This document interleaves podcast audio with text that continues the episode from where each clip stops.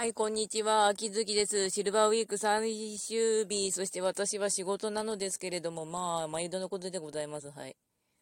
えーと、今日は朝からコロコロして、なんとか2日ほど放置しておいた北さんブラックちゃんを育てて、あとはもうダートをなんとか育てると、もう2個ぐらい育てなきゃいけないんだけど、その前に文劇をなんとか見なければいけません。文劇5。うん。2時間ぐらい頑張って時間作ってさ、見なきゃいけないんだよね。あの、火曜日に確か切れる、あれ。で、まあ、今日はとっても晴れていて気持ちいいのですが、夕方ぐらいになるとやっぱ寒くなるんですよね、こっち。うん。で、話題はというと、あの、静岡県が大変なことになっていて、あの、断水。うん。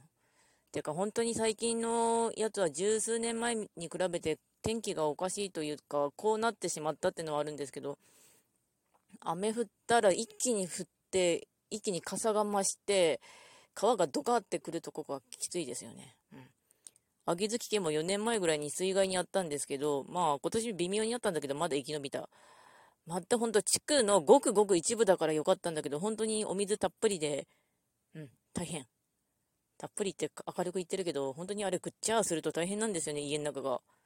お隣の家なんて本当に何度も何度も言うけど、あの、水圧で柱が曲がって住めなくなったからね。ちなみに秋月家はあの古いお家だったので、あの、無事でした。はい。